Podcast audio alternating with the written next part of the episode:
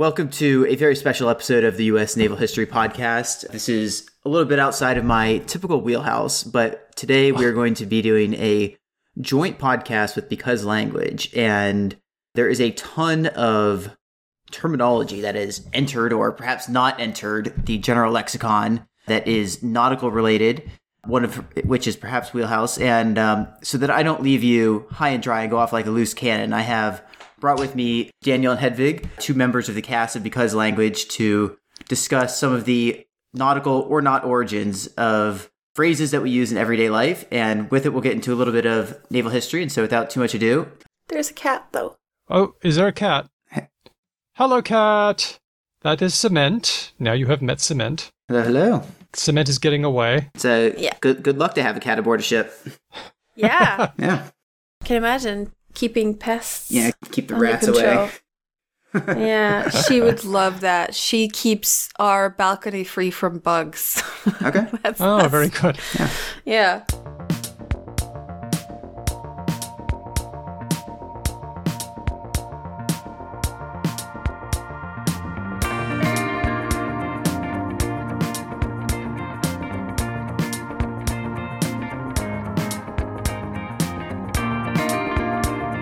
Hello and welcome to Because Language, a show about linguistics and science of language. I'm Daniel Midgley, and with me now, someone who is well known as a bit of a loose cannon. It's Hedvig Skirgård. Am I well known to be a loose cannon? Well, no, not really, but I was looking through the list of idioms and that one popped out, so I thought I would just get your reaction. Spontaneous. Okay. All right. No. Okay. Yeah. Hmm. No. I think I think Ben is the loose cannon, and he's unfortunately not here today. He's not. He's feeling a bit under the weather.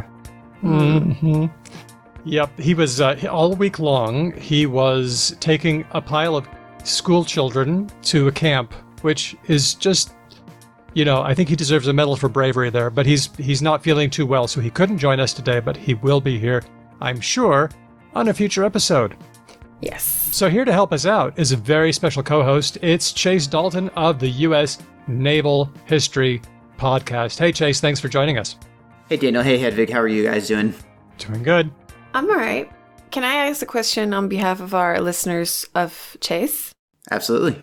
Are you a historian, a military man, or both? Um, I am a very poor historian and a former military man. Ah, Okay. good. Yes, I, I went to the Naval Academy many years ago, and then I served in the Navy for six years. And during my time in the Navy, I uh, read a lot of naval history books and slowly started regaling some of the, the sailors that, that I worked with with some naval history uh, factoids, and that developed into a passion, which I eventually, on my second deployment, started writing these down in a coherent fashion, and that became the first couple episodes of the U.S. Naval History Podcast. And um, after I got out, it became a, a COVID project when I was locked away, uh, nothing better to do, and produced the first couple. And turns out some people liked it. There are a bunch, but I found that yours is uh, very entertaining and well researched. So, Thank you. Yeah, it's it, it it's it's not a, a deep dive into the specific battles and events, and but more of just a, an era by era overview uh, that I try to my best to connect. You know, a keep it entertaining, but also tie it to the modern era and some larger themes of history. And uh, we're almost at the the modern day, and sort of broaching into the modern day. I'm going to sort of talk a little bit about today's Navy and some of the challenges the force is facing, and specifically in in Asia and the Pacific with the rise of the somewhat clunkily named People's Liberation Army Navy, aka China's Navy. they like doing that with the names. yeah, I wonder if it's a. I w- I wonder if it makes more sense in Chinese. Possibly. Uh, I think it does, and it is the army that won the Civil War. So True, true. And it was the uh, Navy that, uh, or the U.S. Navy, I should say, that stopped them from finishing off the Nationalists just 110 miles across the uh, Taiwan Strait. we decided we were going to get together and tackle some expressions in English that are nautical or maybe not, because Chase and I were sort of doing some groundwork for this episode, and there's this idea of canoe, the committee to ascribe a nautical origin to everything. what? Many expressions are thought to be nautical, but in fact are not nautical. And, and in fact, so bad that I was going through uh, some of the books that I'd read just general naval history, and and often they'll have a little anecdote section about oh, and this phrase and this phrase comes from a nautical origin, and I you know I sort of remembered where they were, and I went and found them again in my large bookshelf of naval history, and it turns out that several of them are wrong, and the authors had been incorrectly educating their audiences for many years. Well, what is reality?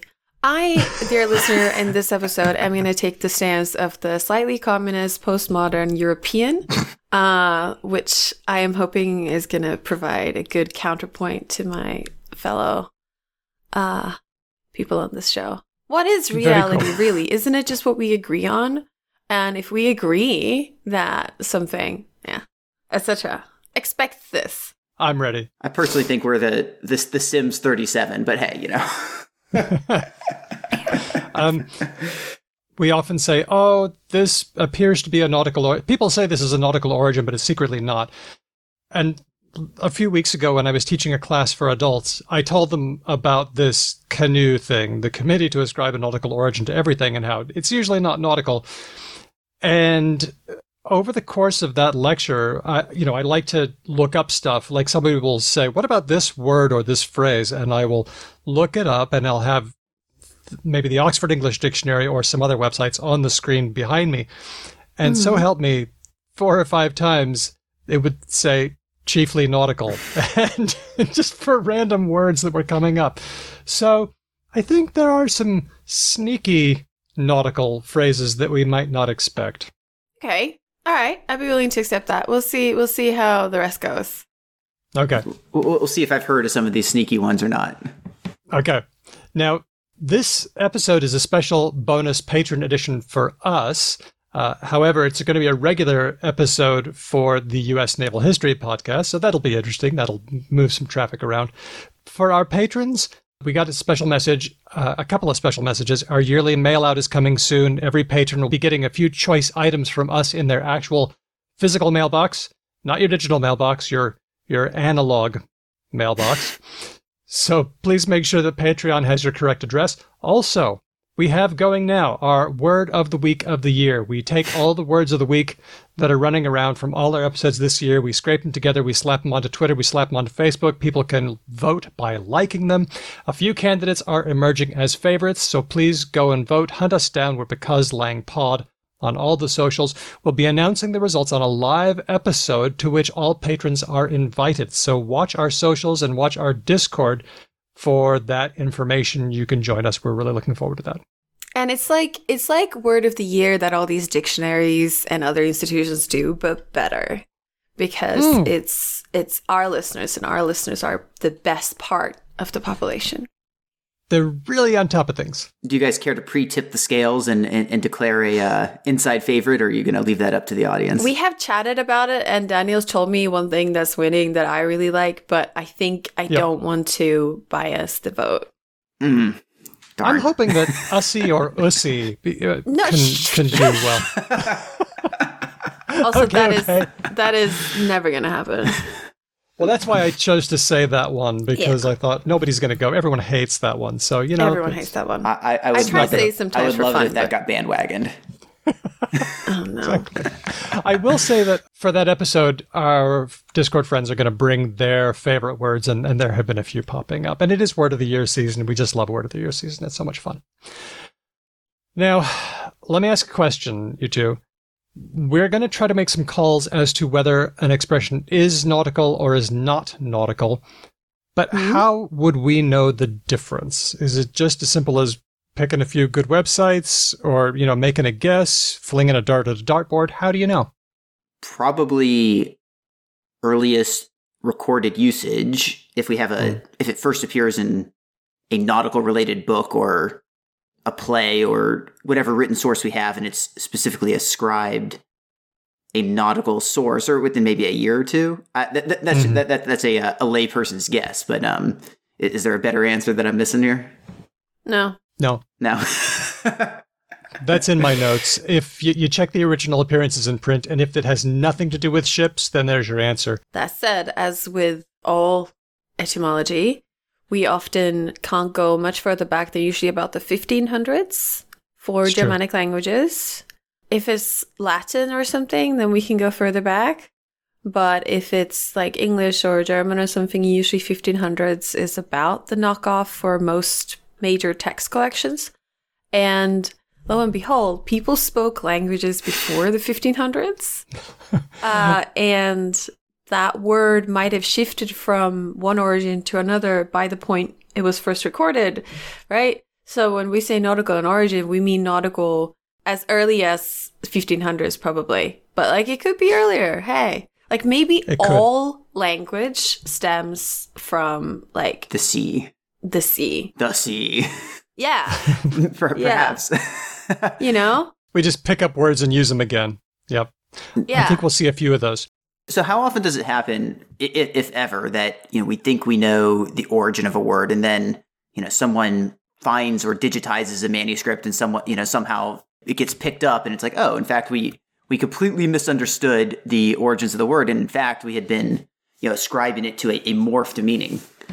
Does that happen frequently at, at, at all anymore? I don't hear of that frequently, but there are a lot of words and there is not a news feed alerting all linguists as soon as this happens. Well, you know, if you follow message boards, like especially the American Dialect Society, they do keep track of antedatings and they get really excited when a phrase gets antedated. Oh, I found this term and it's mm-hmm. older than we thought. And then that changes and then it gets added to maybe the Oxford English Dictionary or other places. So it does, antedatings do happen.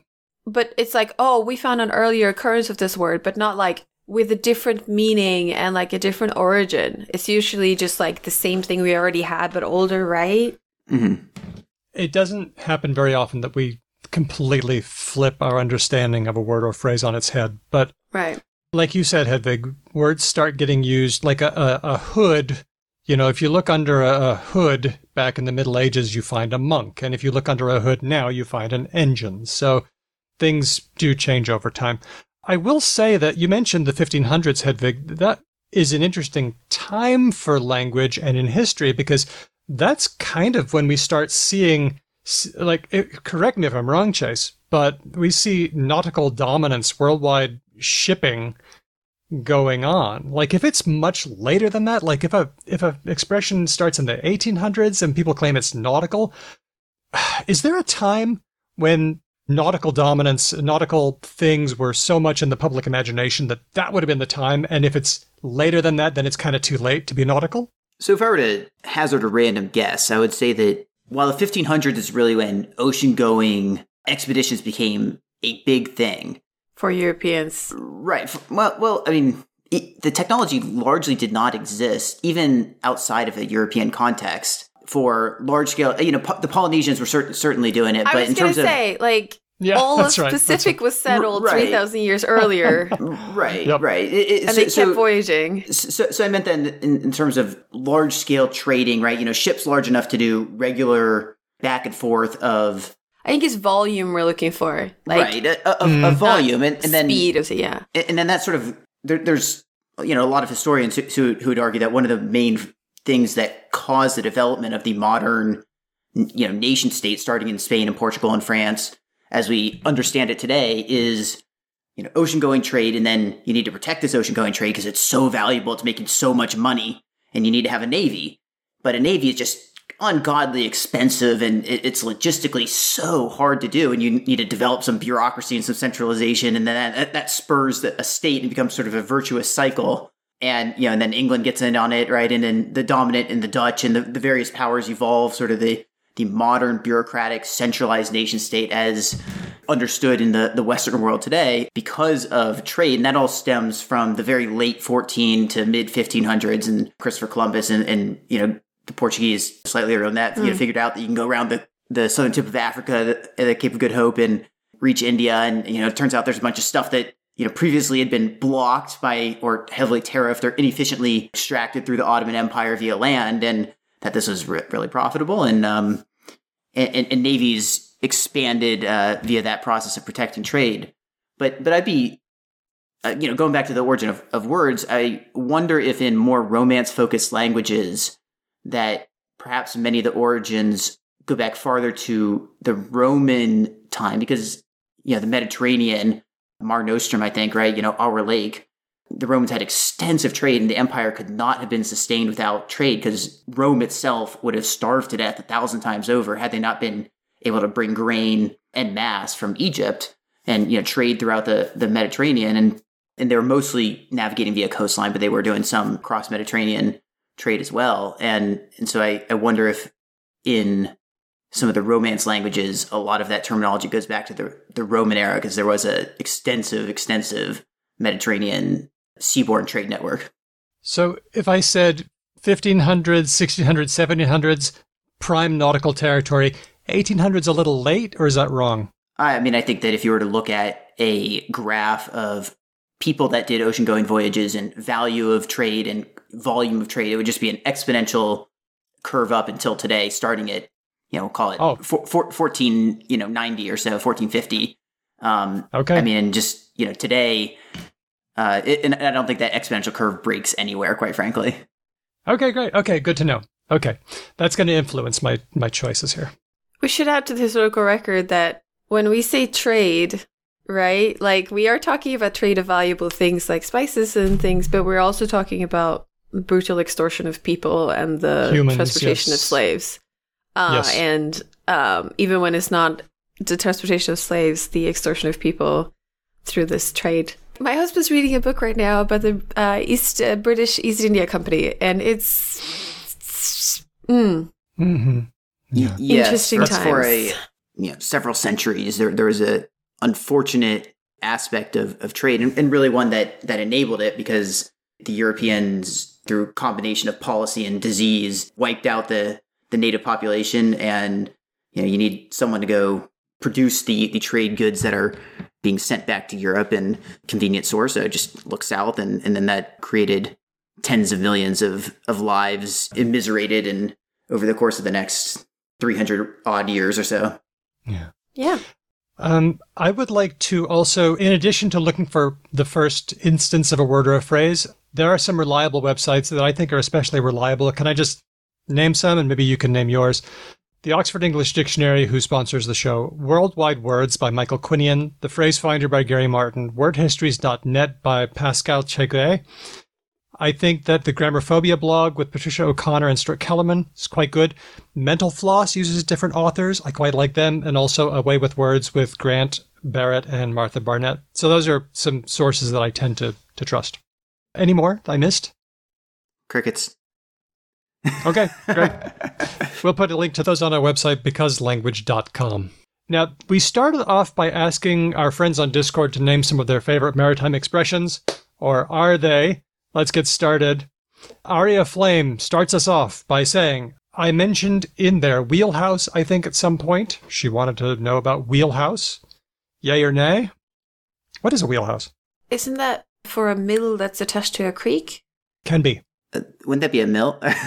no. I, I- No, because you can have it with wind. Yes, that's yeah. right. That is uh, one use of wheelhouse that has been used in history. Once again, we talked about how words get used for one thing and then picked up and changed and changed and changed. So that's one usage. When do we see that uh, that version of wheelhouse? Just going to check because I didn't save that. So I, I know in a in a nautical sense, a wheelhouse is the pilot house, and you generally would not say, at least on a, a navy vessel, go to the wheelhouse. But I, I would understand what someone meant because there is a literal wheel, but we would say Mm. pilot house, where you know there's a the wheel, but also uh, the helmsman would work, and the boatswain mates, and the quartermasters, and and essentially where the the primary driving location of the ship is, usually up high where there's a good view, because uh, it's hard to beat the Mark One eyeball for for a lot of things when uh, navigating over the high seas.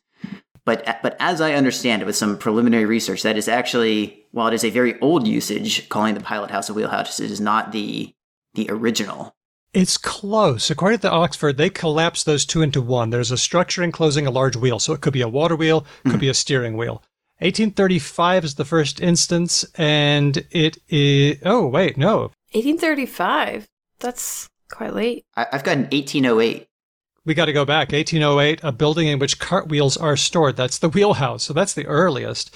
But then the uh, the water wheel house and the steering wheel house appear to be pretty contemporaneous. Isn't this just good fashioned Germanic compounding? The ways that English has lost all of these people are like, we have a wheel, we have a building where the that is, it's a wheelhouse. And Yep. all of them maybe independently started using this term because like you have a mill by a creek, you have a wheel in the house, your wheelhouse, you have a steering wheelhouse. wheel in a room. And then uh, the cartwheels seem to be like the most um how do you say? The most wheelie wheel out of those three. Okay. Yeah, the most prototypical wheel. Because that's the one that's actually used for transportation, like a wheel, like on a cart. Hmm. Whereas the the steering wheel and the mill one are analogs of that. Yeah, maybe a bit less so. I notice also that there's a couple more usages of wheelhouse. Uh, the wheelhouse in baseball from 1959, the area that you've got to get the ball into when the batter is trying to hit it with the with the cricket bat, and then Oh, the wicket. the wi- sorry, uh, did I say baseball? What sports ball? I meant to say sports, Sports ball. ball. There we go. This is not a sports podcast, Wicket is my favorite cricket term. It means like three or four different things. does it? Wait, I'm struggling. Yeah, there's the wicket the object, there's the wicket when you do a thing, there's the wicket that you're standing on. In in sports ball, that's three different things? In cricket. Yeah. Yeah. Wow, okay, I did not know that. This is just from my poor British husband trying to teach me cricket and I go, "Wait, you said that word again." like what? Why? That's got to be something different because yeah. ambiguity is standard in language. Yeah. Look, cricket is easy. It's just like baseball except there's 3 bases instead of 4 in, in the the games or whatever you call them last all yes, day long. That's right. And there's cucumber sandwiches, and you can drink and hang out with your mates. It's great. How fun. The wheelhouse meaning expertise comes from about 1987. The quote is, "He told me he couldn't play reggae. Of course he could, but it wasn't his wheelhouse." So, uh, are we saying nautical? I think I think at least Wait, a little bit. And where does that metaphor come from? Which one of the Right. That, that seems like a, a leap to come out of nowhere, right? It's it's Yeah. in my my wheelhouse. I guess a, whe- a wheelhouse in the sense of Nate, you know, a ship is that's where you control the ship from. So perhaps That is the relevant Yeah. metaphor. Yes, it's where you control the thing from, and so it goes from place where you control the ship to area of skill or expertise. So I can see that that's the connection there. Um, okay. Perhaps not originally nautical, but certainly uh, nautical meaning joined along with other meanings at the time. Now, I would say that's nautical. If it comes from the the steering wheel on a ship wheelhouse wheelhouse Yes. to in my wheelhouse, then that's just straight up nautical origin to me. Oh, you mean like the water wheelhouse sense sort of diverged because there's no expertise that's intended there. Well, I was also going to say I wasn't sure that that was the case because maybe like what you have in your wheelhouse where you have your cartwheels is where you have the things you use. I mean, possibly. Oh gosh, this is so tangly already. Yeah. Okay, so let me let me amend that then. Okay. Uh, the the wheelhouse, meaning the steering wheelhouse, was one sense of many for wheelhouse at the time, but it's probably the prevailing sense that gave us this idea of your area of expertise. Does that sound right? I, I'd buy that. Yeah. Okay. Okay. Cool. Let's go to Aristemo, who mentions pipe down, nautical or not. What's the story? I barely know what it means. Oh. Pipe down, you kids. Yeah, it's like a it's like an old man phrase, right? Um, or at least that's that's how I associate it. There, beyond pipe down over there. beyond the nautical. You kids with your rock and roll. Get off my lawn. okay. So so have have any of you guys ever heard a bosun's mate's pipe? You said several words I don't know. Ah, Bosun. bosun. Yeah. So I'm going to chat that over to you. Let me know if you can hear this.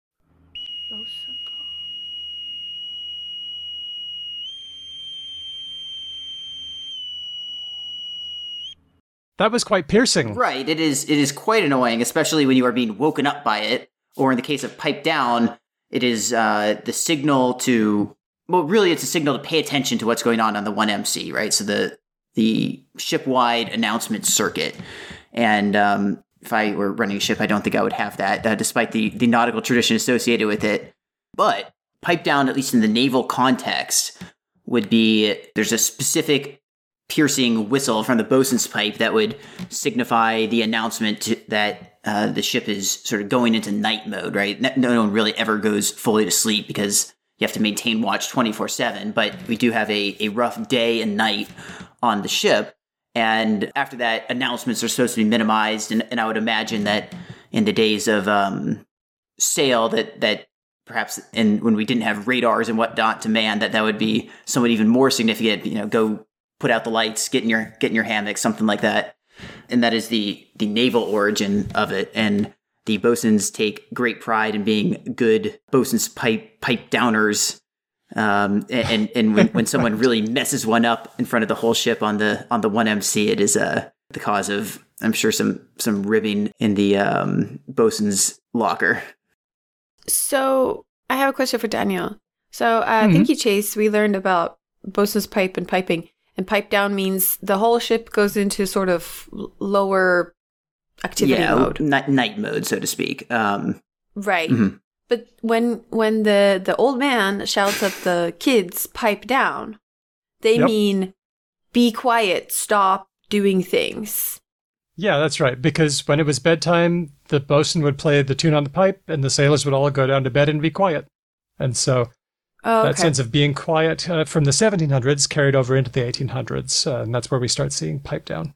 Oh, okay. That one is Def's Nautical. Okay, next one.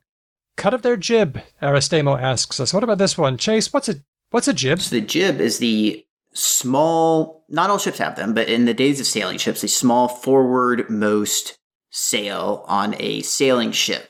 And the jib, I have done in the past some small amount of research or, you know, learning on what the sail does. And it, it actually doesn't do much propelling on its own, but it has something to do with the aerodynamic properties of enabling less or more turbulence on the mainsail, therefore allowing the ship to go faster and with better control. Okay, so what's this cut thing? Well, the the cut, as I understand it, is not so much the the physical cut or you know the the, the size and the shape, but if you keep it you know taut um, because it's sort of useless if it's flapping around. Uh-huh. And so, what I would imagine to be the the connection is uh, like the cut of your jib, so that the style or perhaps how you manage the jib sail, um, and that would tell the viewers a lot, or t- tell anyone looking at it a lot about the ship. You know, a what purpose it is, but also how well the crew was handling it, because uh, it, it's very easy for that again that jib sail to if it's not carefully attended to. And then I think that that Okay. connects to you know I like how you look or I like how you think. Or how you're doing things or how you're operating the ship or yeah okay. Um, i see here a quote from sir walter scott in 1824 i don't know if this is the first mention but if she disliked what the sailor calls the cut of their jib and that little sailor reference indicates that at least sir walter scott at the time thought that this was a sailor thing this was generally agreed to be of a nautical origin. And of course since it is a part of a boat then that would make sense. So no disputing there. But thank you for backing us up with some information about that one. Let's see. I want to skip over to one by Aria Flame. Oh, she's already had one, but let's do another one. uh, grog. Ah, So, one thing that I know about grog is that it's related to groggy. If you drink too much grog, then you do feel groggy, and I hadn't made that connection before. So that was fun. But what do we have on grog? Well, so grog in Swedish is the thing that you mix. It's the hard liquor that you mix with something else to make a palatable drink. Interesting. Okay. Interesting. So, like, vodka is a kind of grog, and you can mix that with orange juice or whatever you're doing. And then Mhm. that other thing is called, oh, you don't have this word, but like, what do you call like wood, fi- firewood? Like f- wood that you use for fire? Yeah, firewood. Yeah. Yep.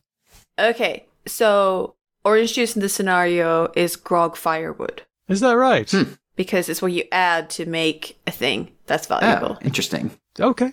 Grogvirke. Yeah. And like tonic water is also grog firewood. Okay. Now, uh, Chase, what have you got on this one? So grog, as I understand it, was originally sort of a Royal Navy, or perhaps going back farther than that term, that was the watered down rum that the sailors were issued um, as part of their, their ration and possibly connected to the lack of fresh water aboard. And this helped keep the level of infection down. But now, you know, obviously we're not, we're not getting drunk aboard Navy ships anymore. There's no grog ration, has not been for quite a long time its modern usage in a in a naval setting would be generally a, a particularly nasty drink. In the context, you would see this as a dining out, which is this naval tradition where generally the wardroom, so the officers, you know, go out and for, you know, everyone gets on their nicest uniform and, and brings a date. It's very impressive. And, and there's a lot of fun and, and funny traditions associated with that. And people get called out for various things they have done wrong um, or perceived to have done wrong, both at the ceremony and on the ship. And they are forced to go drink the grog, which is generally, you know, think about uh, fraternity animal house style disgusting if they just, you know, put mayonnaise and hard liquor and you know, whatever else. Oh, witch's brew. Oh, yeah, sort of. yeah, yeah, absolutely disgusting. You're forced to go drink the grog, and and you have to go, you know, drink a, a cup of it, and it's it's a, it's revolting having done it on several occasions.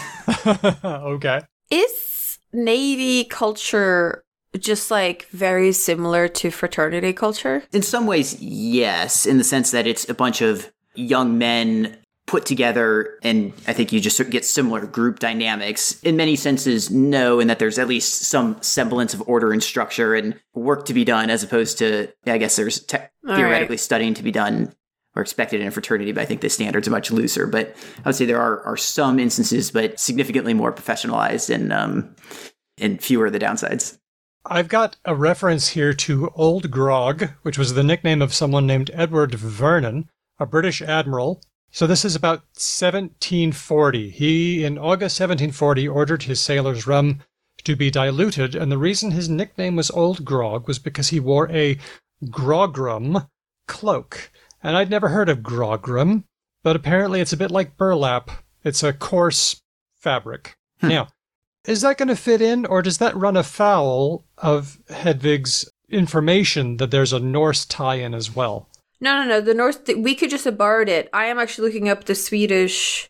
So the oldest Swedish example of grog is 1795. Oh, shoot, that's way after 1740, so that sounds totally plausible. And it says Manskapet på örlogsfartyg bör och den kalla årstiden alla eftermiddagar få varm grogg tillagad av brännvin, vatten och brunsirap. So that means the crew on the certain kind of ship that I don't know the word for in English, uh, in the cold days, specific all afternoons, should be served hot grog, which is made from a kind of hard liquor that I don't know the way for in English, water and brown syrup. that sounds like they're trying to make rum because they're adding brown syrup. Yeah.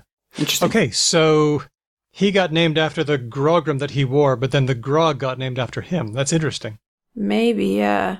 But the other thing about alcohol on, on ships, um, so in medieval times, uh, because water was often infested with various kinds of bacteria, you could get sick. So, like, all through medieval times, people would drink light alcohol, even children, because that was safer than water, right?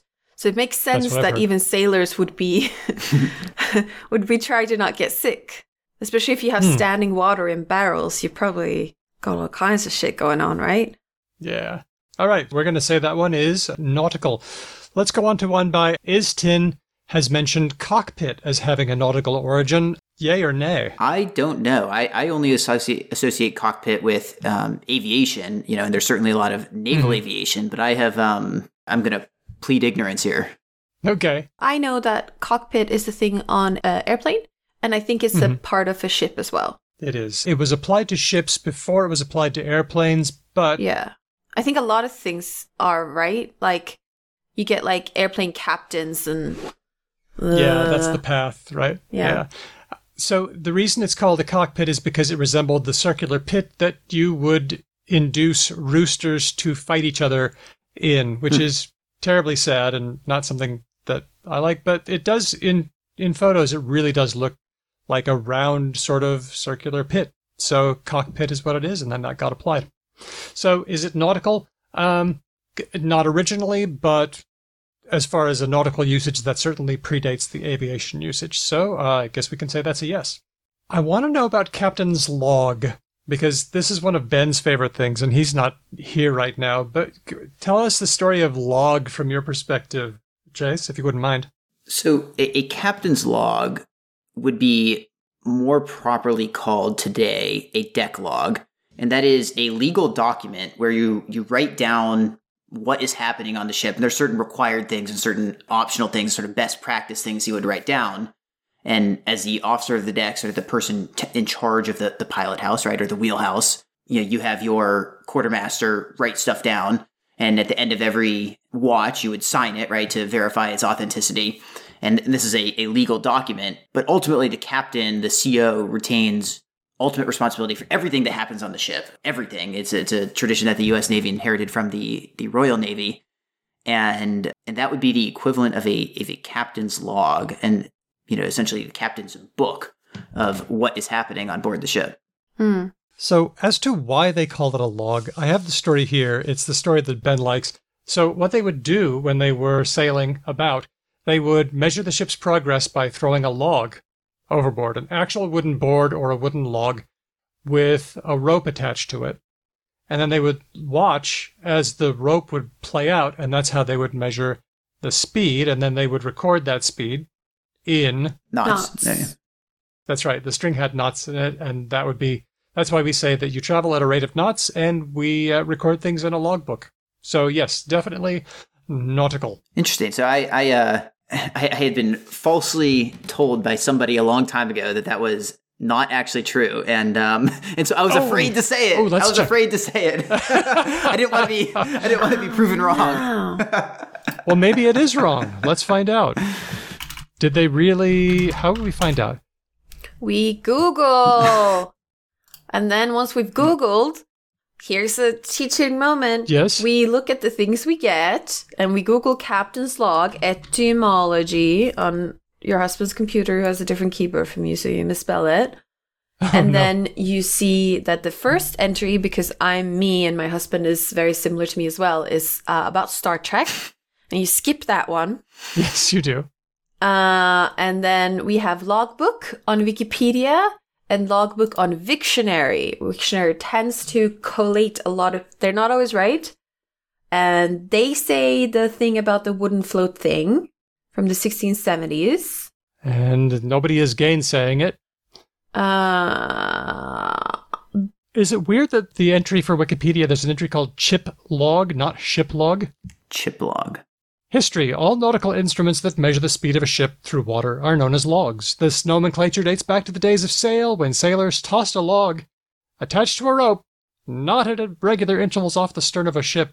Sailors counted the number of knots that passed through their hands in a given time to determine the ship's speed. Today, sailors and aircraft pilots still express speed in knots.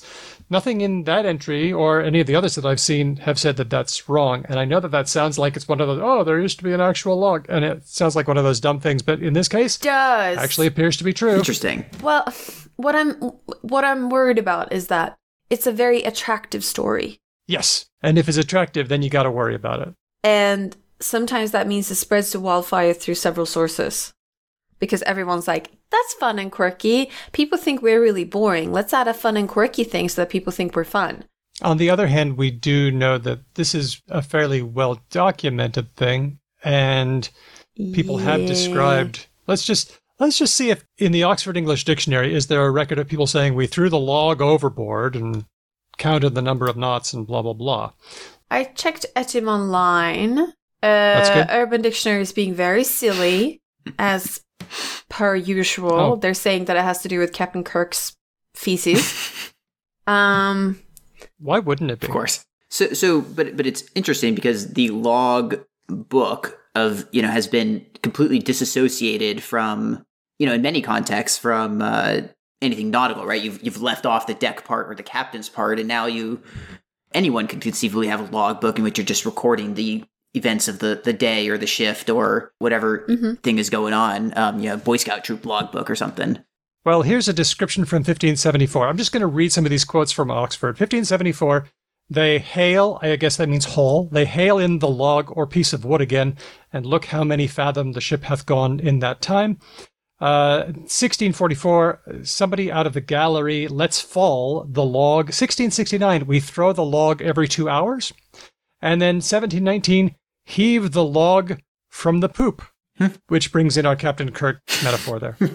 okay, I have a question for you too. Okay. Do you think Yes. that log in the so so uh, log is also used in programming to Oh. when you write a script Mhm. and you uh, get output. Uh, while you're waiting for that output, you might make the script report to a log. Mhm. So what that Mhm. means is like it'll do its output and do its thing, but it'll also be like it'll write in this little text document, "I did this thing. The time is this." Mhm. And then when it finishes another task, it's like, and I did this thing, and the time is that. And then you can look at the log because you don't want to sit and babysit your script all the time. You can look at what it did at what time, which is good if That's you want to like try and make it more efficient in certain ways. That's called a log, not like a Mhm. logbook or anything. I just call a log. Another thing in programming that's called a log is when you log transform a number. Uh, But but that, Isn't that's that that's from logarithmic? logarithm. Yeah. Or- or- This is where I was going to see if you guys would be confused, but you weren't. and we both weren't. Woo! Both of us. Good job. Don't forget also that on computers you log in and log out, so Ah. that comes from log as well. and uh, Oh, presumably yeah. that gets logged somewhere. Also, don't forget blog, which comes from weblog. So there's a log again. Yeah. Yeah. But if you learn programming today and you learn like, oh, you're typing to a log and here's a log transform of this number, you could see how someone could be like, oh, are those related? What's going on? Oh no, ambiguity once again. Yeah. This one's from Glyph. Keel haul. Ah. This sounds really terrible. Did it really happen? Did people really get keel hauled? So Oh. I do know that people, in fact, were keel hauled. Um, I think. and it, it goes back to, I believe, Roman times, where it was a, a prescribed punishment. And you know, there, there's there's sort of two ways this is described, as as I understand it. One is where there's sort of ropes tied to the person's hands and the feet, and they're sort of dragged on the underside of the ship, and, and these ships have a bunch of barnacles on them, and, and this person, you know, if they're continuously dragged along their back, they're most likely dead or permanently crippled by the time they get to the other side, and it would be a a, near death sentence for someone who um, you know had, had committed some particularly egregious act, which back in the days of uh, really pre-modern sail could be as something as little as uh, talking back to an officer or falling asleep on your watch could quite literally be the death sentence back then. But the more modern quote unquote version was practiced by the Dutch. I think it has a Dutch um, origin where they would tie your feet or your arms to one of the the masts and uh, then they would you know sort of sink you you know with you know lead on your feet and then they would like pull you and then that that would be cut and then you'd be pulled and and so you wouldn't be scraped along all the barnacles but nonetheless it would be a, a cold and painful and you know humiliating punishment and it was considered particularly barbaric and and I don't believe that it ever happened with the Royal or US Navy but who knows what happens at sea sometimes I think uh would would not be unheard of. Yeah, I was going to say probably at some point, right? People do crazy stuff. I need to go back a, a step. What part of the boat is the keel? I, is it like the on the, keel bottom? is the bottom right okay. right So you get hauled under the keel, and then that's how you get keel hauled, allegedly, in the story. Mhm, mhm. When you have a sailing ship, right? Like if you have a small sailing ship and you're doing racing, then usually you have like kind of a small boat and then you have like a long keel. Because the, the deeper your keel is, the more stable you are, right? Yeah, and so a lot of sailboats will have sort of a deep um, protrusion fin, effectively. Yeah. Uh, you know, for additional stabilization. Um, and there's a lot of maritime engineering that goes into into that. But you know, the keel is, is technically it's just the sort of the backbone, the very bottom part in the middle, the backbone. But you you could Okay. broadly, you know, sort of a more expansive. Um, people know what you're talking about. Definition be you know sort of anything on the bottom portion of the boat below the waterline, generally. Okay. And it is what will hit ground if anything hits ground. Correct, and and that would you know leave you high and dry if the tide went out, and um, Yeah. High and dry. There you go. Let's move on to Laura's question about booty because I found something interesting about that one. But do we have any idea why booty is called booty? Or is this one me? educate us. Should I drive? Yeah. Is it Okay. to shoes somehow? Unrelated. Not related to shoes. Mm. So this ties into a question. Sometimes people ask me, why is it good, better, and best? Why isn't it good, gooder, and goodest? Why And is, why is anything? why is People- anything anything? Why is anything? Uh huh. But in this case, there's an interesting answer. Okay. Good is a word that supplanted an older word that did have a B in it. The word was bot. Bot, Okay. better, and best. Bot, better, and best. And then eventually good sort of took over because people liked it, but the better and best remained. The word bot meant some sort of advantage or something good. And so if you managed to get your hands on some booty, that was something good. that gave you an advantage or gave you something. It, it was it was good for you to have that. So now the word bot survives in exactly two places that I know of, and that's booty, which is something good, or to boot. It's delicious and nutritious to boot, and Oh, that oh. means in addition to in as another additional good thing. So booty and to boot, but they are not related to boots that you wear on your feet, and that's why we call it booty. Booty always has somewhat of a unsavory or seedy or piratical, perhaps, connotation. Is it, or, or do you guys have a different one? Is that just me? Is that just me? Booty. You know, like I, Well, it's, it's pirates, right? So right, right, right. That's exactly what I was thinking. I was thinking, well, I mean, it is kind of unsavory, but I mean, pirates, right? So, anything that you get, like you might call booty. I don't know, but like maybe if you're doing not on sea, but you're doing some kind of like capturing of something good. Like if you're an army and you're trying to, or if you're like playing a video game and you're trying to like capture the flag, you maybe you could call that booty. But I feel like you need to get it through violence. yeah, it's nefarious, definitely. Yeah, or, or yeah, I guess ultimately it derives violence, but I would say, you know, pirate's booty, right? You know, it's buried treasure, effectively. Yeah. Yeah. Okay, here's where I get to uh, say why I went ooh, ooh, earlier when Daniel was saying about boot, butter, and bottest or best. Oh, yes, Um, yes, yes. So, uh, Scandinavian languages, we have bot, which means nowadays, which means improvement, and it means um, uh, like a, a cure. Oh, my goodness. Like if you got poison, then what you need is a botemedel, like a bettering agent. Amazing. But it doesn't mean it doesn't mean it's good anymore, but it means cure. But yes, it okay. looks like it's the same thing. I'm looking up on an etymology. Yeah, that's Yeah. cool. Oh, I'm so glad there's a Scandi reflex. That's really rad. Well, I mean, this is going to happen all the time, right? Yeah. Here's another one that Laura said was maybe has a Scandi reflex, and that's landlubber. Hedvig, does that twig anything for you? Uh, we would say something else, right? Uh, Because I've got I've got here um there's a Swedish dialectical word, whatever that means. okay. Lubber, a plump lazy fellow. Heard of that one?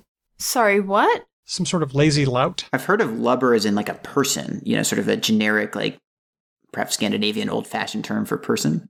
A plump lazy fellow. That's what my sources are giving me. How are you spelling it? L U B B E R. L U B B. That's you. Yes. That's that's not an L sound. That's a Y sound. But fine. Oh, uh, so that's a thing. L U L U B B A R.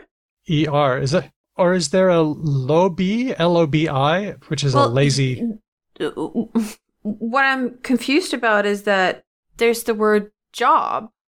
Can you spell it in the Zoom chat? I'm confused about the words. I'm very bad with spelling. I'm a very bad linguist. When people tell No, no, me no, letters, my brain cannot make them into words. So totally I spell it in the Zoom understand. chat. Totally understand. Here I go. L U B B. There's my reference there in chat. lubber. Okay, there's no J there. Nope. Thought you said a J. See, this is why you can't trust me when you say letters. Uh, okay, No now I have to. Well, there's the only one I know, which the thing says here, which is lupa, which means to run. Um, Probably not. Hmm. Yeah, exactly. I'm willing to cast some doubt on my etymology there. I would just like to say, however, that the existence of landlubbers supposes the existence of other kind of lubbers, for example, air lubbers, fire lubbers, and of course water lubbers, which are sort of presumed. Before the Fire Nation attacked. Yeah. Ha- ha- have you heard Uh. of any other sort of lubber in in in uh, non in in usage? It's not like monger, is it? I mean, we should have all kinds of mongers floating around, but it's always something bad, like scandal monger, whoremonger, rumor monger, and fish. Fish, yeah. I was going to say, so lube can be a kind of fish, and it can be a word for, uh, oh yeah, it's connected with running. Like How to run in various ways. I wonder if that has the same I don't root. know what this thing is. Plump lazy but, fella. hmm, hmm, not sure. Oh, it can be a clumsy object. What? Well, that's what I want. Well, so what is that one? Well, it just says clumsy object from 1755. That sounds like a relevant sense. Yeah, but it really it's a very, very, very, very small entry. And it's very late as well, 1700s. Yeah. because we start seeing lubber from 14 from the 1300s, which is really early. Maybe it's it's um land lubber as someone who runs around on land. That makes way more sense to me. Oh, That makes hey, sense. for uh, That's because yeah. all the it's not a crazy lazy person. is the person who runs around. Well, maybe they're crazy and lazy. yeah. Is this where I get to say that Viking was a job? I did not know that you could be like that was your occupation. No, Vi- the, the idea that all Scandi people during like 800 to like 1200 were Vikings is not true. Viking was a small part of the population who had the job of going seafaring and terrorizing other people and try to get things from them. They were Viking. But primarily trading. the majority of the population were farmers. but pri- primarily trading though, right? Because most of them, you know, they went down a lot of the, the Danube and a bunch of other Central European rivers, and there's tons of Vikings essentially who were trading with the Byzantine Empire. Oh yeah, and they were like part of the Byzantine Guard and things like mm-hmm. that, but they also raiding England. raped pillaged. yeah, like it's it's it's very much like two sides of the same. Like they were doing both things all the time, hmm. Probably. When they could rape and pillage, they did. Yeah. I think. Whatever's easiest. And sometimes they didn't. Like I, I know that there are records of Vikings, like Scandi people, coming to England and then just sort of coexisting.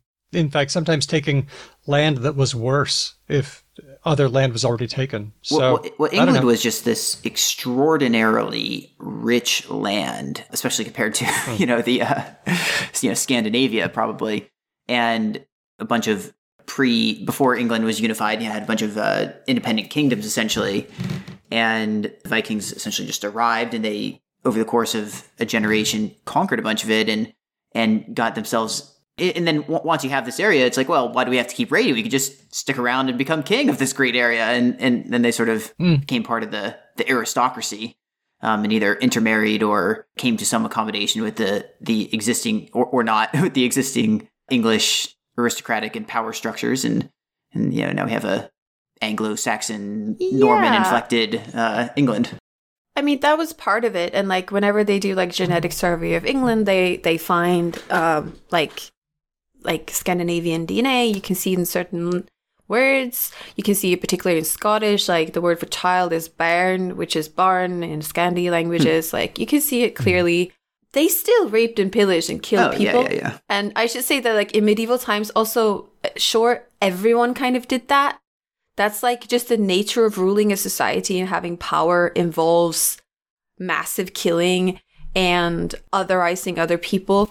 Um, I was watching this video recently about like whether we should construe that as like racism or not, because like all through ancient times and pre modern times, like Greeks, for example, hated everyone who wasn't Greek, regardless of their skin color. Right. I, I, I think that you know anything other than extreme cultural chauvinism is a um, you know something that is one or two or three decades old. You know, I, I think every Yeah. essentially every Yeah. culture throughout world history has been like, "We are the greatest. The gods love us, and you all suck." Uh, Yeah. and therefore we can do whatever we want. There are a couple Yeah. of cases of like semi multicultural empires, like the Songhai Empire, arguably, and the Persian Empire, and a couple of more, or the Mongols who were like, yeah, yeah, you can practice whatever religion you want as long as you pray for our emperor. but do you think that think that the ruling e- Yeah. ethno group thought that, oh yeah, you guys are as good as us, or it's just like, yeah, we're going to tolerate you? Yeah, exactly. It's it's more like tolerate, but and like Vikings went very far. They did trade. They did do semi peaceful trade, maybe in some cases, but also they definitely raped and pillaged and killed and uh, everywhere. Yeah. And, I mean, everyone did, but they were also exceptionally good at it, Yeah. as we know, because they were like hired par, to do it par for, for, the people. course for a militarily successful society. Yeah. And I mean, part of the reason, if we get back to naval stuff, part of the reason they were able to do it is because the, the shipbuilding um, was was pretty good. Yeah. They had these like wide uh, keels and uh, Shallow draft and could go up rivers and were the, the closest thing that uh, the I guess medieval world had to to shock and awe, where you know they could deliver a boatload or two of men to you know, a village or a monastery or you know a town or something like that, and you can't muster a response in, in that amount of time. And you know the rivers were highways for yeah, you know both trading but also for raping and pillaging. And conveniently all the the towns were located on rivers I was reading, I was listening to the Fall of Civilizations about the Songhai Empire, and they were also, there was a period where they were really uh, going on boats on rivers a lot. And there was a particular ruler for a while who was so fond of it that when they were sieging towns, before they sieged a town, he would, they would dig a canal to the town. Cause he was like, no, no, no, all the people have to arrive by boat. And if there isn't a waterway to where we're going, we're gonna make one. they Wow. would just like dig canals, put their boats on it, and I W- just was think that like a, a love or the fact that you know it was logistically impossible to transport enough food uh, without it? maybe, but like no other emperors in the region or rulers in the region or emperors before and after this guy really did it. so Just like boats. I like boats. I like boats. Let's go with boats. Yeah. Okay, you two can see the run sheet just as well as I can. Uh, are no, there I any can't because I'm expressions on my that husband's computer. are there any expressions that you would like to tackle? We can bounce around a little bit. Let's get the ones that you're especially fascinated by. Um, yeah. So, so one thing that uh, old Anne said, and I'm curious if you guys have a opinion on this. And she said, "I just read a reference to an old seafaring journal that used the phrase "our ship got underway," and that's U N D E R space W E I G H for a ship leaving port. Interesting mm-hmm. spelling, and apparently the mm. expression underway is a nautical one. And so underway, you know, W A Y is the ship leaving Yep. port. And, and my thought with under W E I G H is that it's sort of a, a pre modern bad spelling, you know, prior to dictionaries and whatnot and spell check. Do you do you guys think it could be anything else? It does appear to be an eggcorn, as far as I can tell. So here's the story that I have here, as far as I could put together, was that way, W A Y, doesn't mean a road or a route, but it is nautical. It means the progress of the ship through the water or the wake that the ship leaves behind. And way has been used like that since at least the 1600s. But I took a look at underway, W A Y, versus underway, gah. Looks like underway has been used since 1622, underway with the GH only since 1777. So it looks like the underway, W A Y, is the earliest spelling. And, interestingly, comes from Dutch onderweg, which means under or among the ways. So this uh-huh. is a very early meaning of under, where we think of under being like, oh, you're under a thing, it's on top of you. But under used to mean something like among, and that is the same sense of under as understand. As far as we can tell, when you understand something, it's because you are standing not under the things that you understand, but you are standing among the things that you are able to comprehend. Huh. So this is a fascinating, super old version of under that they used for understand and also underway. So there's the tie-in. Huh. Interesting. Also, isn't way with the G and way just cognates? Ah, that I don't know. All the other Germanics, we do G at the end. That's true. Okay, so now we have rela- It's time for the related or not game. Is way and way related? Let's just so find out. W A Y and W E I Do you guys want to pre-register some guesses? I think they are related.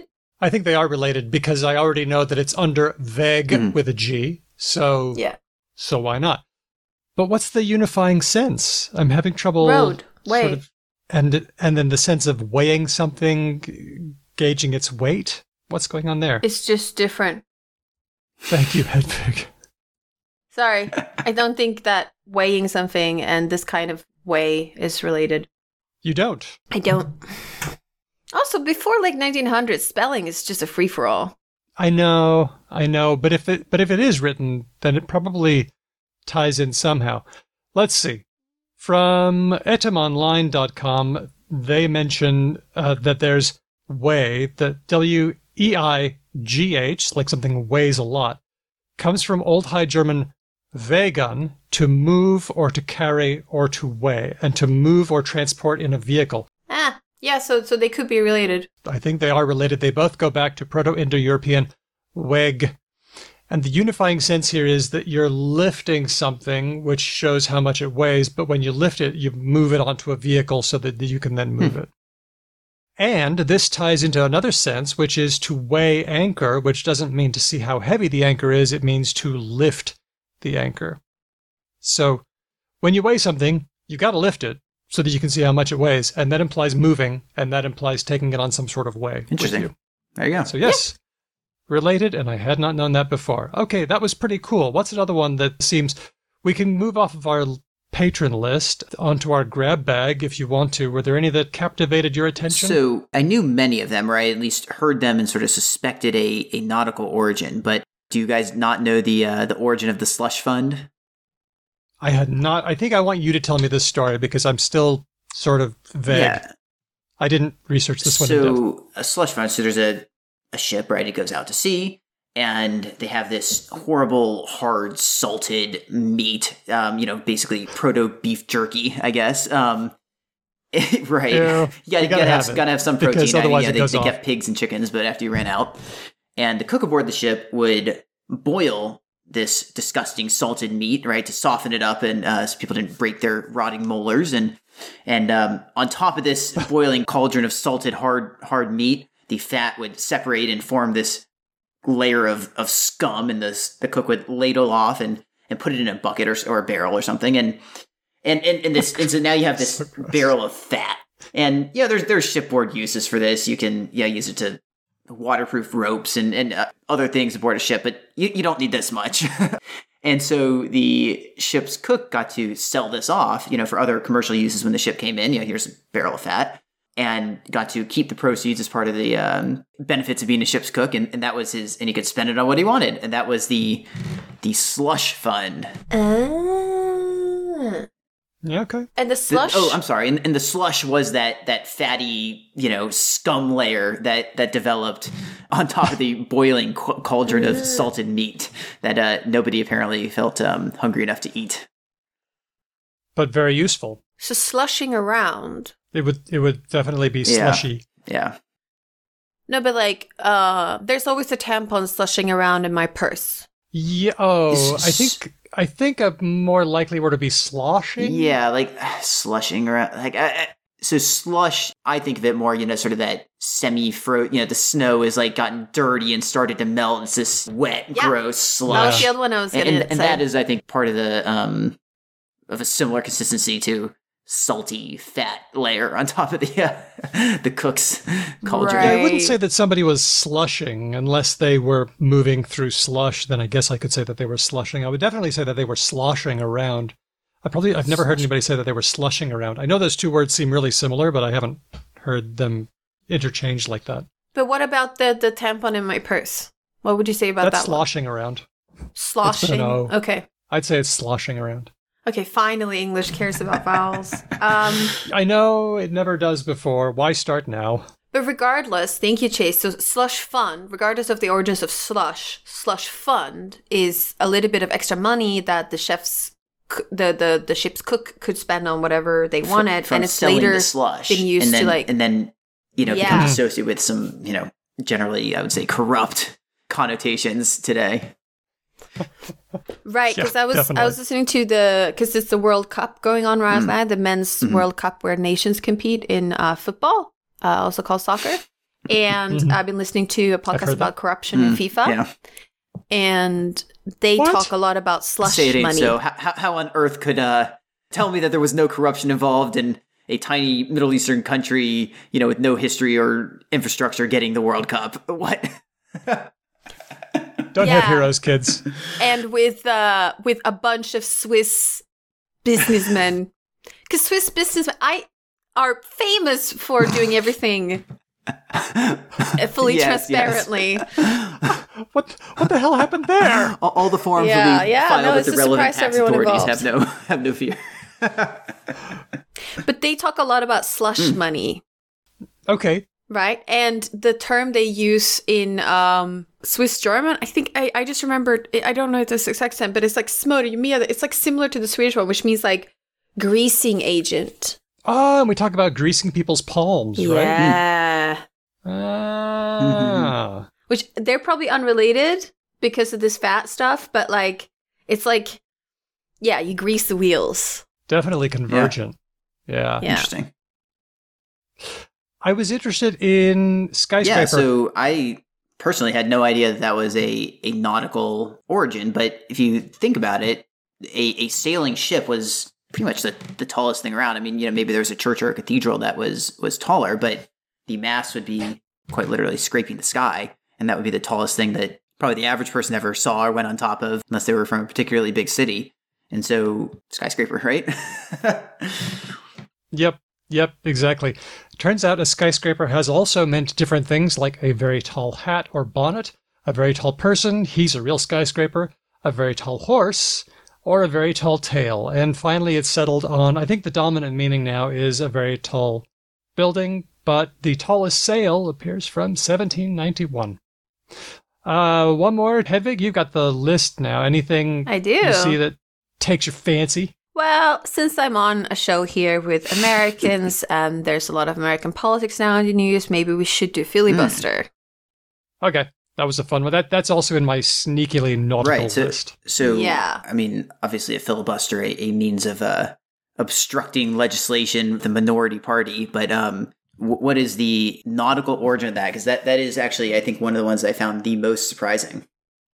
I would have said that this was the name of a senator who engaged in the tactic of filibustering, but like it's, it's really exactly. It sounds like it, but it's not. It was a, a freebooter, a pirate, probably from Dutch vrijbooter, a freebooter. And the reason you're a freebooter is because you take the booty for free. Okay. the booty, yeah. The booty. There, Mhm, we're we're mhm. back to booty again. We haven't even talked about the other sense of booty, but that's for a different show. So Okay. if you are a senator and you want to shut down debate on a topic and just obstruct, it's because you're you're pirating people's time or you're overthrowing the the way that things normally go. but how do you get from free to Philly? Well, they're R and L are both approximants. Oh my god. And then you flip them around Yes, metathesis is a very common process. and add another vowel. and Buster. They had to add the from Booter to Buster. It probably went through a lot of different languages because there's this shows up in a lot of places. But yeah, the sounds bounce around a lot. So we got Vribooter and then finds its way into filibuster. Hmm. So is it safe to say that the metaphor in English for the what you do in the politics is that you're pirating other people's time? Yes, I believe that is the and, intended and there are certainly, you know, whoever is currently in the majority would, would say that you are pirating the people's will as well. Although, of course, whose will you are pirating depends on who is in power, of course. right. So so but the other languages that have something like freebooter, etc., that just means a kind of pirate. And then Hmm. that word for pirate in English happened to verge off to sucking other people's time and energy, like a emotional vampire or something. An emotional, a, a senatorial Right. pirate. Oh, okay. I really thought it was like Latin. I think that if you're going to filibuster and you're a senator, you have to do two things. Number one, you have to actually talk. You have to actually talk, not just threaten to filibuster. And then number Mhm. two, you have to wear the hat. and an eye patch. yep. And an eye patch. And you have to vaguely talk on topic as well, right? Um, well, not anymore so. because now you just have to threaten a filibuster and that's enough to make it happen. But you can't be like, today I had a cup of coffee. oh, oh, no, and you, you most cer- I, you most certainly oh, can. that's yeah. really? Yes, oh, yes. Yes, uh, gumbo recipes have been read from the Senate floor as part Phone of a filibuster. You know the Constitution Yep. again and again and again and again and again, and you know how many times we need to hear the uh, income tax amendment or something like that. Yep. I do not yield my time. Let's just finish up. We got a few minutes left. Let's just talk about the expressions that everyone thinks are nautical, but just simply are not. Okay. And uh, I'm thinking of I'm thinking of cold enough to freeze the balls off a brass monkey. First time I ever heard that. Uh, What's this? It's cold enough to freeze the balls off a brass monkey. What's the story here, Chase? What have you Uh, heard? So I you have heard this. heard I have heard this phrase, but I have not heard it enough to actually ascribe a meaning to it beyond a laugh. Um, so Yeah. doing a little bit of research before the show, right? I, I you know, because because I was curious, and it, you know, it sparked, sparked my curiosity. Has something to do with with cannonballs? So the story is that they would arrange cannonballs in a pyramid on a tray aboard the ship, and the tray was called a brass monkey. And supposedly, when it would get cold, the tray would contract and the cannonballs would spill out. Nothing Mhm. like that was ever used to store cannonballs. Just did so not happen. was monkey from like the powder monkey or or what? Was Powder monkey? oh, Monkey? the powder monkey. So so Oh. that was in the Age of Sail, right? So they have the gun decks, right, where the cannons are, and they kept the gunpowder far away Yep. from there, so there's not chain explosions and you don't lose the ship, and that's you know kept in a very isolated, packed away, you know, sort of surrounded by sand room, and it was only brought out in small increments. And they had these Uh-huh. young boys, often yeah, 10, 11, 12 years old. They would Uh-huh. be powder monkeys, and they would go get in small increments gunpowder and bring Uh-huh. it to the individual gun crews. Uh, so they Uh-huh. then could, you know, a couple rounds worth or however many. And those are the powder monkeys. So they're Hmm. similar to like ball boys in Right. Cricket and exactly. Or- Or, baseball. or tennis, oh, yeah. yeah, in tennis, yeah. There may have also been a cannon called a brass Hmm. monkey, uh, just to, to bring that in. But no, the original expression from the 1840s was uh, cold enough to freeze the nose off a brass monkey. By the 1850s, we see freeze the tail off a brass monkey.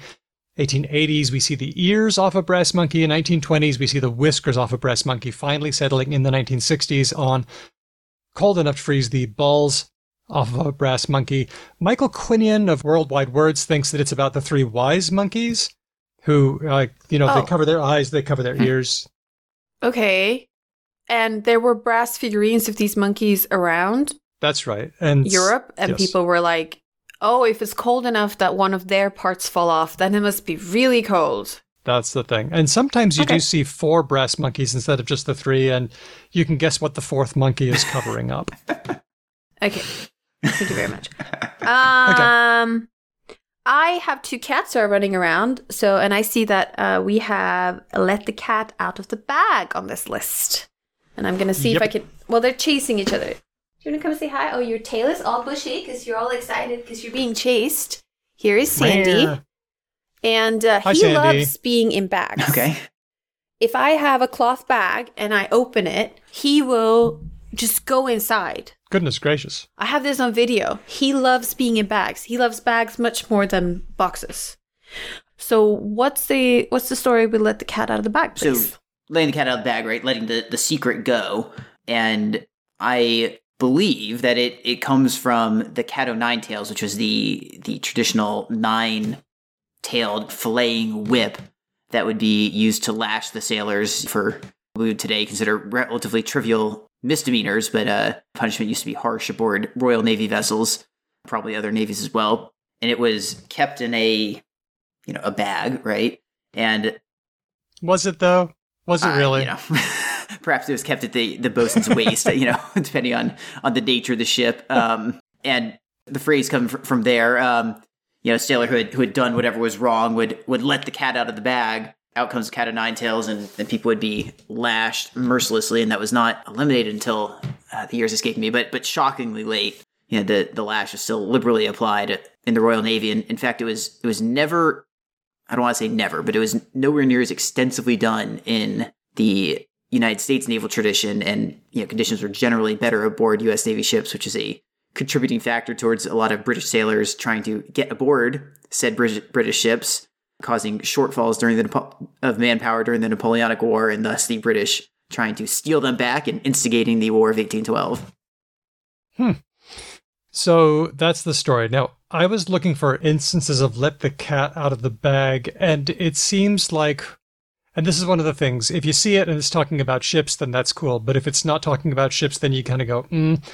And the earliest instances that we have have nothing to do with punishment. They are seriously talking about letting a literal cat out of a literal bag, which means that some bad thing is going to happen, some kind of incident is going to happen because you got an angry cat that's hissing and spitting. And so this one doesn't seem to have anything to do with the cat of nine tails. That would be a, a mm-hmm. fanciful mm-hmm. naval ascription. The other one is enough room to swing a cat, which, you know, you got to ask, are we talking about a room that's big enough to grab an actual cat by the tail and swing it around, or are we talking about swinging a cat of nine tails? Seems that the cat of nine tails has only been attested in print from 1695, whereas the enough room to swing a cat is quite a bit earlier 1665 30 years may not be enough to really establish that but it looks like the swinging a cat expression as in a literal cat comes before the cat of nine tails, and I think that is a fanciful ascription as well. What do you think? Does that sound about Sounds right? fine to me. Please do not ever do any of these things. Not- not to your Don't cat, swing a of cat around. Don't trap a cat. Well, if you need to take him to the vet, we needed to take our cat to the vet. We needed to trap him, but uh, generally don't. Don't lash people either, you know. I have to say that Daniel's use of quite a bit earlier, and it was 30 years. I know, I know. You're quite right. You're right. It's I am older And I than did- 30. I did say, didn't I? I said that's that's pretty tight. But It's pretty as far as we know, So, so I have I have one more. It's not on the run sheet, and I, I I heard this this fake naval origin of a phrase, and I saw it at a nautical Oh. museum, and I couldn't remember which one. So I called around to a bunch of nautical museums, and they still have it up, and I told them they are wrong, and and uh, so that Oh. they could you know take it down, right? Um, ha- have you know, I've gone to a lot of them, and it is, and I'll it is totally do uh, son of a gun. So do you have you guys heard that, and could you guess a naval origin? A fake naval origin, mind you. I did research this one. Hmm. Hedvig, what what what do you think?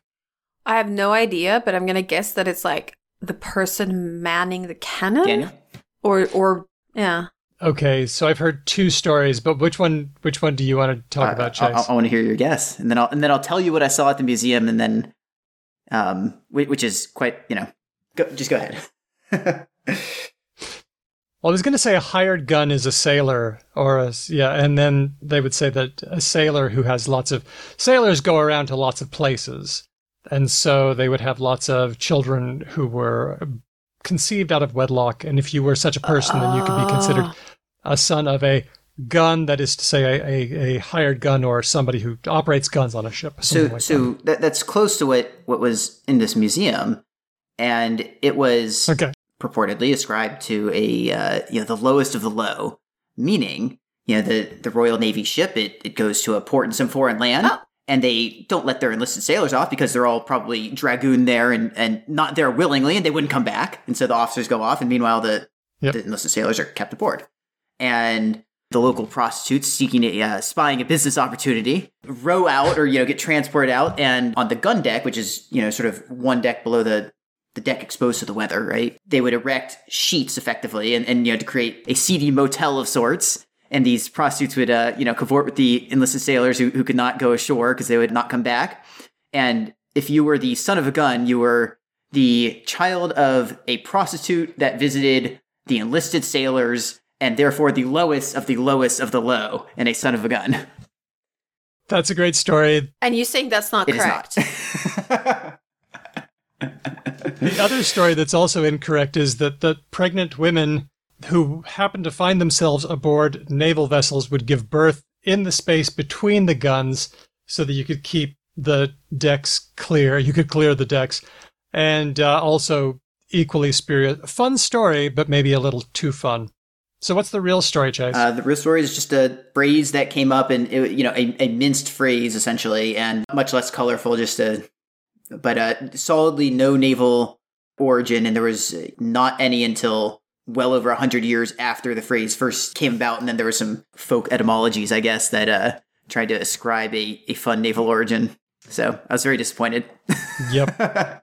But the one that Daniel said first sounds like it could still be true because hired guns are it's not just a naval phenomena, right? A hired gun is any hired mercenary, regardless if they're on water or not. Possibly, but once again, if I guess I guess that the key here is you look at the first instance. Uh, does it have anything to do with those things, or does it have any sort of quotes like, "As the military men say, a son of a gun"? And we just we just don't see that. We we only see people making up these stories a hundred years after the phrase comes up. And I think the most likely answer is, you know, you don't want to call somebody a son of a bitch, so we well, we like rhymes.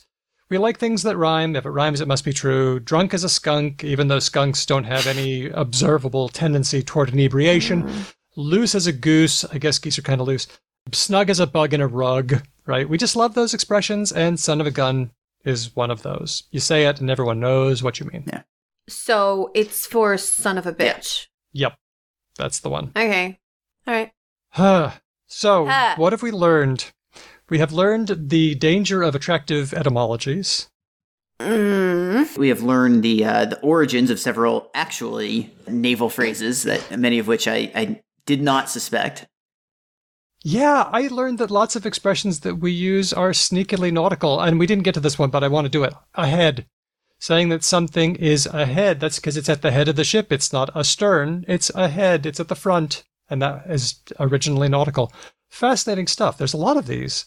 But I think that maybe because we only scratched the surface, not of nautical expression, I think we need to come back and do some more one of these days. Chase, am, what do you uh, say? Certainly down for that. I would not want to leave you high and dry. Um, or uh, and you could consider this just a, a shot across the bow of, of future nautical collaborations. and if you you truly felt the need, you could press gang me into another one if I'm not giving you too wide a berth. And then we could uh, chew the fat again together. Yeah. Oh my god, they were doing this, the fat. Are you listeners. They were doing this Wait, before we started recording as well. I apologize. Oh my gosh. Well, that's all right. I- We're, we're keeping ourselves aloof from all of these metaphors. Oh my god, Chase, are you also a father? No, I am not. This is this a dad thing? Although, yeah, I'm Okay. preemptively, you know, developing uh, a repertoire of dad jokes and and um and whatnot. Okay. All right. Well, it is you're Americans and it is the Thanksgiving season, so I guess that's sort of the cultural part of it that you have to make dad jokes. Anyway, thank you very much for being on the show, Chase. I think we're wrapping up. I feel like it. We'd like to say big thanks to our guest for this episode, Chase Dalton from the U.S. Naval History Podcast. Chase, how can people find your show? Uh, so Or they you- find me or the show. Uh, primarily go on any podcasting platform. U.S. Naval History Podcast got a big picture of a battleship shooting, and both Twitter and Instagram at U.S. Navy Podcast. And to anyone listening on, on my feed, if you have enjoyed this, I have uh, immensely enjoyed listening to episodes of Because Language, and I have a learned a lot and, and b been thoroughly entertained. So by all means, uh, you know, go over there and subscribe to their feed as well, please. Fantastic. Uh, thanks also to everybody who gave us ideas for the show. Thanks to Dustin of Sandman Stories, who recommends us to everyone. Thanks to the team at Speech Docs, who transcribes this episode and every other, and most of all, our patrons who give us so much support, make it possible to keep the show going. If you like the show, there are different things that you can do to help us along. You can send us ideas and feedback, like all of the lovely people who sent us ideas and feedback for this show. There are lots of ways to do that. You can follow us on the socials. We're because LangPod everywhere, except Spotify. Remember when everyone was dumping Spotify? That was fun. Lasted about four months. You can leave us a message with SpeakPipe. That's on mm. our website, becauselanguage.com. You can send us an email, hello at becauselanguage.com. Or you can tell a friend about us, or even leave us a review in all the places where you can leave reviews. There are many such places. Hedvig, your current favorite. Uh, uh the pod, uh, pod chaser.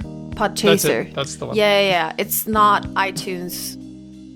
It's not iTunes, it's not Apple, it's not Google, it's so something else. So if you're else. not using like iTunes to listen to podcasts and you want to review, you can review most podcast apps, including Podcast Addict most. and, and uh, Pocket Cast, and all of them have their own review systems. we love them all. Podcast is this interesting s- space, right? Like Chase, um, like it's just an RSS feed, and it's this like highly distributed thing. Um, but Podchaser is the place where a lot of people leave reviews that isn't iTunes. So I'd But a, a big thing that people can do, and, and I have seen drive, you know, spikes in traffic, is someone can go on Reddit and find the appropriate subreddit or something like that, or you know, whatever their their uh, you know social media platform of choices, and be like, I really enjoyed this. I learned you know this this, and you know, sort of a, a personalized review to people that are in their in community, and um, you know, that's Yeah. you know, it's always a nice warm and fuzzy when someone appreciates you. And and uh, those uh, reviews are often very good because they're specific. It's like I know this forum community and I know this and this podcast is good because of these reasons instead of like I really like this podcast. Yep, yep. That's yeah, very broad. And if you're listening to this episode when it comes out, it means that you are a supporter on Patreon. We are very grateful for that. And you enable us to do things like make these bonus episodes. Uh, we also maintain a Discord channel where uh, we, you can hang out with us and you make it possible for us to make transcripts so that we can search and uh, search our podcast feed from the back. We're like, when was they, they talking about the balls of fast monkeys? You can find that now. And how many uh, episodes? yeah. And I'm going to give a special shout out to our top patrons. Okay, I don't think I'm going to do it in one breath. I'm not even going to try. It used to be possible to do it in one breath. It is no longer. You, you can, you can I would Scott like over to me if you would like. Yep. I don't know. d- Is, is, that, is that not a school Uh, thing? Um, po- What, popcorn what, reading? what word did you Pop- say? Oh, so- Popcorn. Oh, Oh, new oh my idiom. goodness. Um, so, no, no, no. This is uh, just in school when you're reading a text out loud for you know his, any class. You would read a, a sentence or two, and then you would say popcorn chase or popcorn and, and the next person, Oh. you know, everyone has to be oh. following along, you know, in the book because you have to you know, oh. seamlessly take over. And if you know, you didn't, then you got you know sort of you, you, you broke the Oh. game. Oh, let's try it. Okay, let's, Let's try, try it. Okay, Okay. Go ahead. Have you start. okay, I'm gonna start. Iztin, Termy, Elias, Matt, Whitney, Helen, Udo, Jack, Popcorn Chase. Pharaoh Cat, Lord Morgoth, Grammar Yen, Larry, Christopher, Andy, James, Nigel, Meredith, Kate, Nazarene, Aisha, Mo, Steele, Manu, Roger, Rianne, Colin, Ignacio, Sonic, Snedgehog, Yeah. Popcorn Daniel.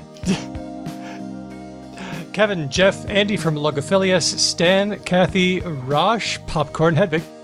Cheyenne, Felicity S, Amir, Canny Archer, O Tim, Alyssa, Chris W, and Felicity G, and our lovely Kate B, who over one year ago now pressed the one time donation button on our website and gave us a, a, hefty sum of money, and we are uh, very grateful for that. Still, we will continue thanking her for a long time to come. And we would give us want to give a special shout out to our newest patrons. At the listener level, we have Brian Q, Thu, and AJ, and also Justine and Eleanor, uh, who just bumped up to the listener level.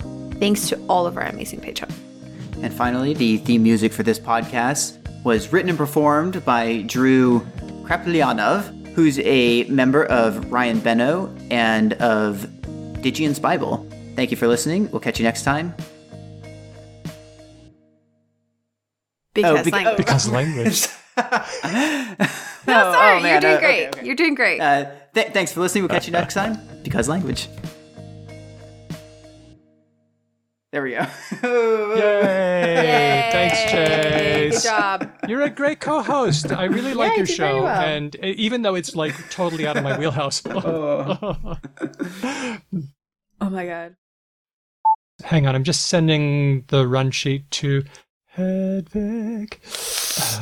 The reason Daniel is Dude. doing this, Chase, is because he thinks that I'm not sticking to it. Mm. No, that's not why. It's so that you can read the reads. Oh, okay.